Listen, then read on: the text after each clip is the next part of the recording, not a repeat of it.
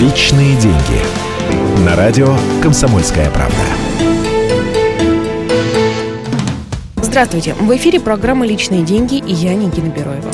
Финансовые катаклизмы в нашей стране случаются все чаще. И уже, честное слово, надоело каждый раз готовиться к сложным временам. Чем беднее человек, тем больше рисков для него несет кризис. Выход один – нужно богатеть. Кто-то скажет, мол, сейчас точно не время мечтать о богатстве. Тут речь о выживании идет. А вот и нет. Кризис – самое время, чтобы порвать со своим бедным прошлым и зажить по-новому. Первое, что нужно сделать – начать зарабатывать больше. Подобный банальный совет приведет многих в бешенство. Кто-то скажет, как я могу зарабатывать больше, если я работаю на заводе, в детском саду, в офисе, ну неважно.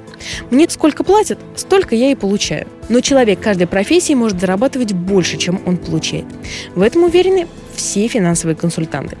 Начните изучать область, в которой вы работаете. Анализируйте, какие именно специальности или какие навыки сейчас востребованы на рынке. И осваивайте их. Второй совет – трать меньше, чем зарабатываешь. Когда появляются свободные деньги, очень хочется позволить себе то, что раньше позволить не мог.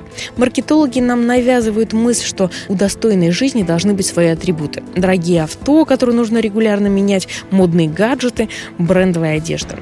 Но вы удивитесь, насколько богатые на самом деле неприхотливы и бережливы. Все траты должны быть разумными, но и экономия тоже. Ну и, конечно, не забывайте о сбережениях. Заведите себе правило – 10% от получки перечислять на сбережения. А я с вами прощаюсь и напоминаю, деньги лишними не бывают. Личные деньги.